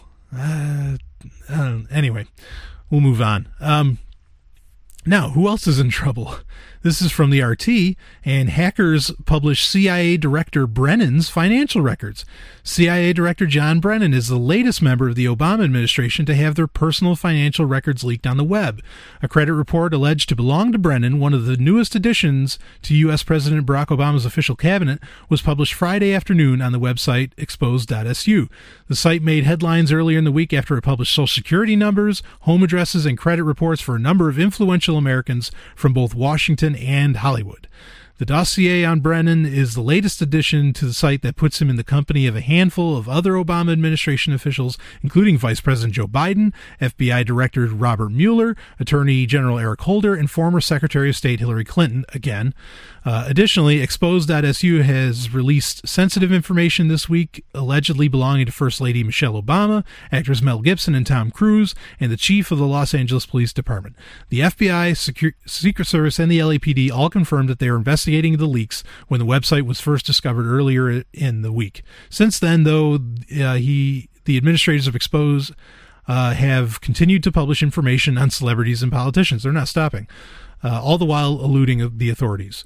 The page posted on Friday with information on Mr. Brennan includes that what is alleged to be the CIA director's home address, phone numbers, social security number, and a credit report as prepared by the company TransUnion. Earlier in this week, a spokesperson for TransUnion told Forbes that they immediately launched an investigation within moments of hearing about the initial leaks. RT called one telephone number alleged to belong to Mr. Brennan, included in the report, and was told he was unavailable for comment, so it's real.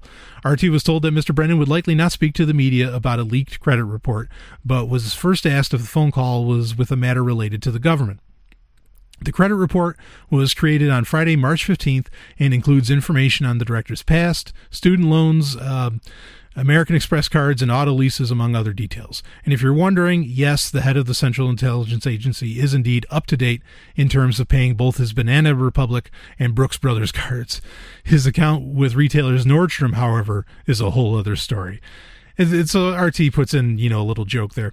And, you know, I mean, people are like, well, this is private stuff. They shouldn't, you know, be looking into that. Like, remember when this happened to Sarah Palin and things like that.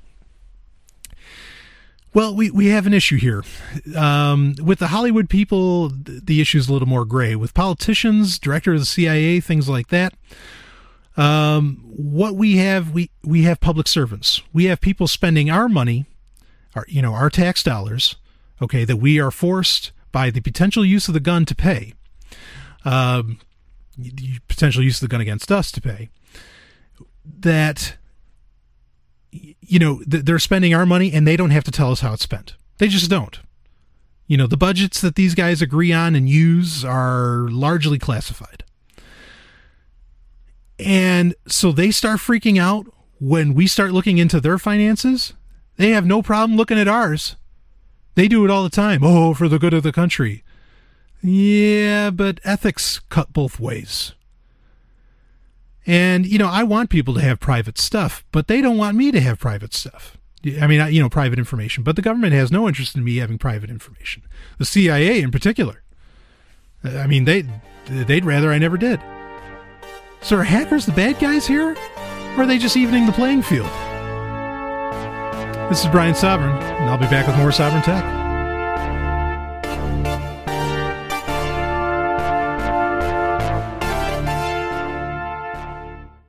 Oh yeah. This is Stephanie Murphy, Sovryn Tech Producer. You may know me from this show, but did you know that I have my own podcast? It's called Porc Therapy. Porc Therapy is a bit different from other shows. We cover current events, big ideas, and even relationship issues, all through the lens of how we can get more freedom in our lives. Oh, and you'll love Sex and Science Hour. Join me on my website, porctherapy.com. That's P O R C therapy.com. Now back to Sovryn Tech.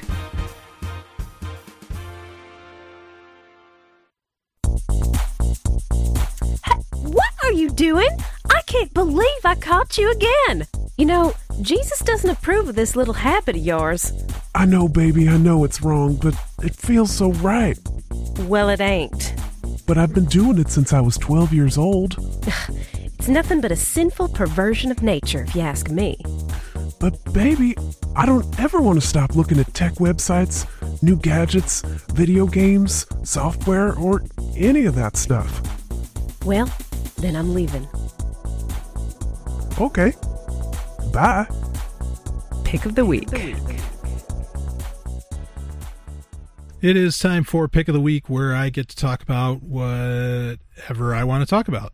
Um, it could be music, it could be comics, it could be movies, it could be software, it could be you know some kind of freedom related issue, some anarchist issue, some atheist issue, uh, whatever. It it could you know it could be anything. And this week, I think I'm going to talk about. I'm going to give you a little insight into Brian Sovryn, into the the apex of own sauce. Anyway, sorry, I love that one. I, I, don't think I don't know how well it rolls off, but um, oh, here here's an intro. Before I get into the little bit about me, someone wrote a great. Uh, I we talked earlier in uh, website of the week, uh, HannahHoffman.net, and Hannah Hoffman she she wrote the song for we mentioned uh, Quantum Vibe, and uh, another friend of the show, um, which actually brings me to two points. Um, and the the other friend of the show, Marcus, he he actually he wrote he rewrote the lyrics for Quantum Vibe to be about sovryn tech, and uh, maybe I'll post it. I'll you know maybe I'll post it onto the uh, the the Sovryn Tech the Google Plus page, and then you can listen to the Quantum Vibe song when you check out the show notes for uh, Hannah you know for HannahHoffman.net. You can go there, um, and then you can listen to the lyrics. But it's it's really good. It's good stuff. Um, in fact, you know, l- let's rattle them off real quick.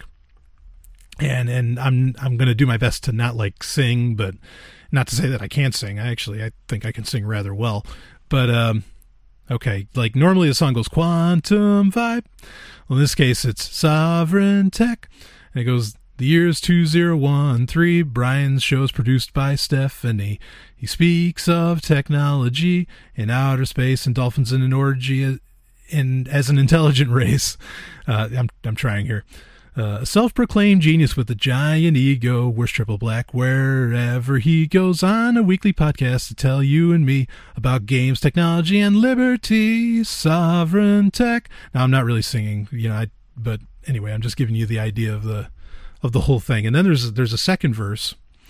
Um, there's a sex bot girl. He wants to greet her with his genetically enormous feature Of course, his intellect is what I mean, but don't forget he's also a libertine. And then it stops in sovryn tech. Anyway, I thought that was great. Uh, so that's kind of like that's that's like my first pick of the week. So we're going to do a couple pick of the weeks. How about that?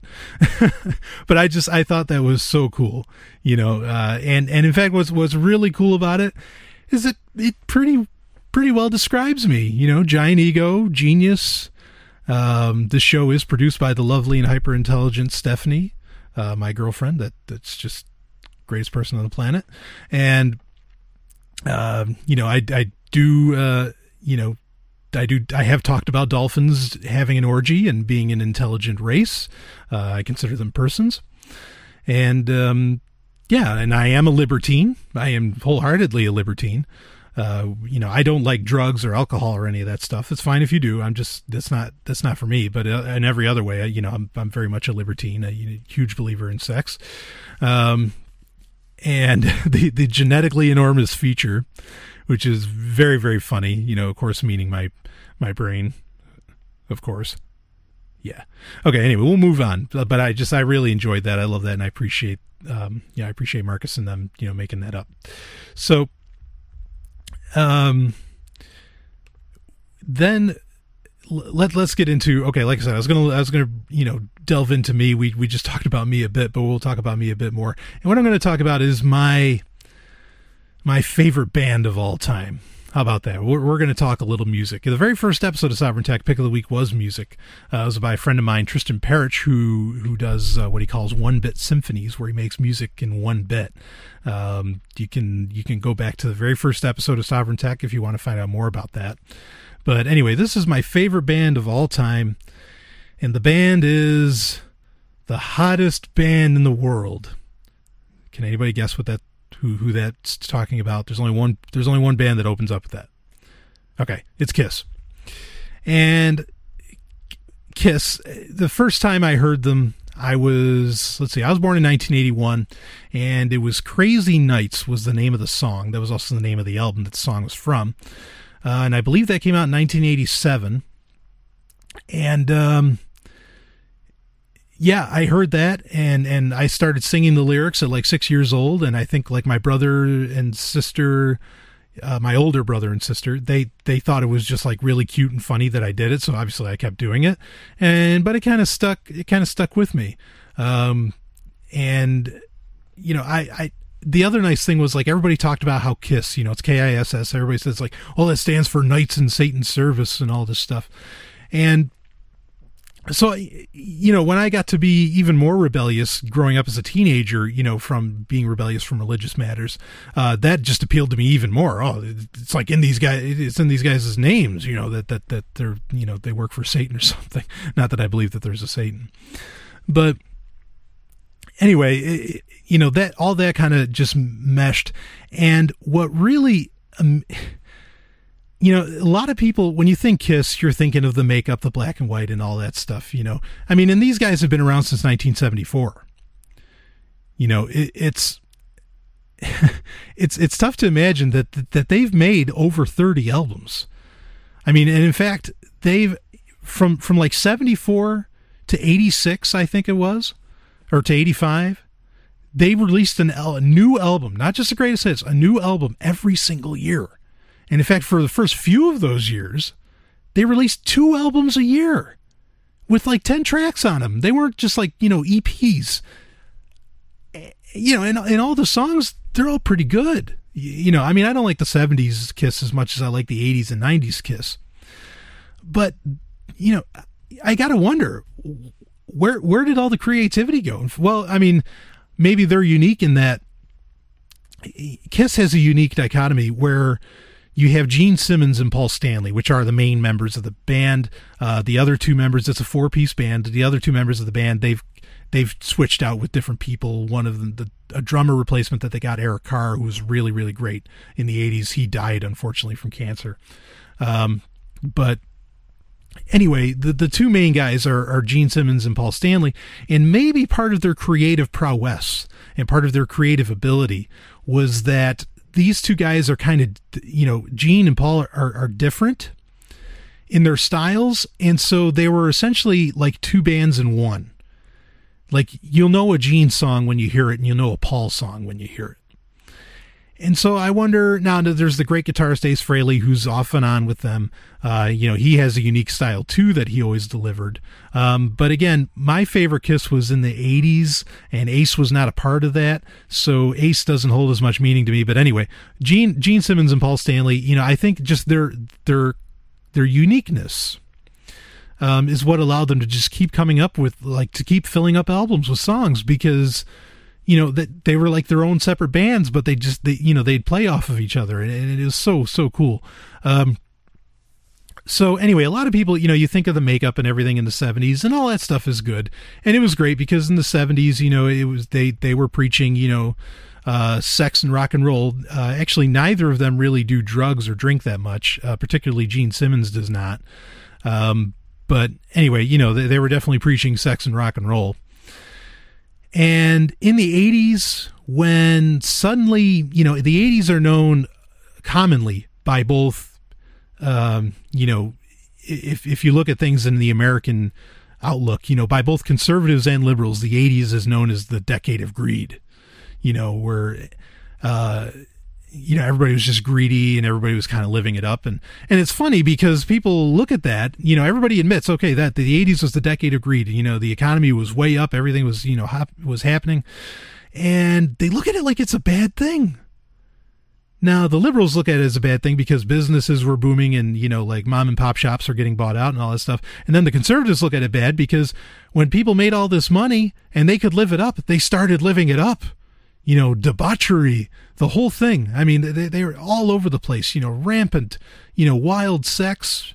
And I mean, just, just crazy. You know, people were having the time of their lives. Um, and, and so, you know, when, when that era hit, Kiss just ran with it. And they did it. I mean, Kiss is always over the top. I think that's the one thing anybody can admit, whether they like their music or not you know, Kiss is everybody admits that Kiss musically is very theatrical. You know, it, when you go to a concert, there's nothing like a Kiss concert. It's just it's it's intense. It's way over the top. Everything's over the top. And so when the whole world, or at least America, was going and living over the top, you know, and very opulent, um, they they became they had to they had to one up themselves and become even more over the top and they did it and, it's it's great i mean it's so cheesy but it's so good um you know and, and I mean, I can't talk enough about that. I mean, you know, they they just brought it to this whole new level. Every song was about sex. Every song, I mean, every I mean, they just ran with it. And I think that's so great because now when you listen to music, it's, oh, she left me, I'm going to kill myself, or you know, th- this person, oh, everything's terrible. We're all going to die and everything's screaming and hatred, you know, and all this stuff. And who wants that? You know, who, who, who wants anything to do with that stuff? I mean, this is kind of a uh, regular theme, I think, that gets talked about on Sovryn Tech. But life is amazing it really is. Life is good, you know. I know. I mean, I'm an anarchist. I'm an atheist. You know, in in a very real sense, I have to deal with the world that is very religious and very controlling, both antithetical to my beliefs, to to my philosophies. But even so, life is absolutely amazing and you can make it amazing and it is and when you hear these like kiss songs like lick it up all night. Let's put the X in sex. You make me rock hard. Um, unholy. You know, I mean, I, I could just, I'd keep, you know, knocking them off. Bang, bang, you, love gun. Um, bang, bang, you, meaning, you know, the, the lyrics of the song is, I'm to bang, bang, you. Oh, the classic. Anyway, uh, you know, live it up and and when your music you know I, I think a lot of times you know music says a lot about the culture and, you know, that's the culture that I want. You know, I, I think it's great to celebrate life, to be happy, and not to be worried that everything's going to end. You know, because what what does that do? You know, even if you're a Christian, even Jesus said, "What is worry going to do for you? Is it going to make you grow an inch?" No. He's like, "Let tomorrow deal with itself." You know what I mean? And and I like that. I I actually I like that statement. Now, he wasn't the first one to say that. Uh, there's plenty of people before him who did. He, he never had anything original to say. But I just I, I think that's fantastic, and and I agree. And so you know, Kiss is all about living it up and that's why hands down is my favorite band. It doesn't hurt too that they're also comic book heroes. Um, in fact in 1977 they made a comic they, there was kiss number one that marvel released and they even put in their own blood in the ink. You know they had they had the ink machine where you know that that stirred everything up and they poured vials of their own blood into it. So if you bought kiss number one back in 77 um, you have some of gene paul's ace and peter's dna you can't beat it. Anyway this has been Sovryn Tech. I hope you've enjoyed it. Please do not hesitate. Go to sovryntech.com. Check out Google Plus. Please, let's make Google Plus a thing, okay? I implore you. And don't forget, you can email the show at sovryntech at hush.ai. This has been Brian Sovryn. This has been Sovereign Tech. Visit us at sovryntech.com. That's S O V R Y N tech.com. There you can connect with us, see more of what you've heard on today's show, and catch our podcast feed. Sovryn Tech is open source. We encourage you to share. Later, nerds.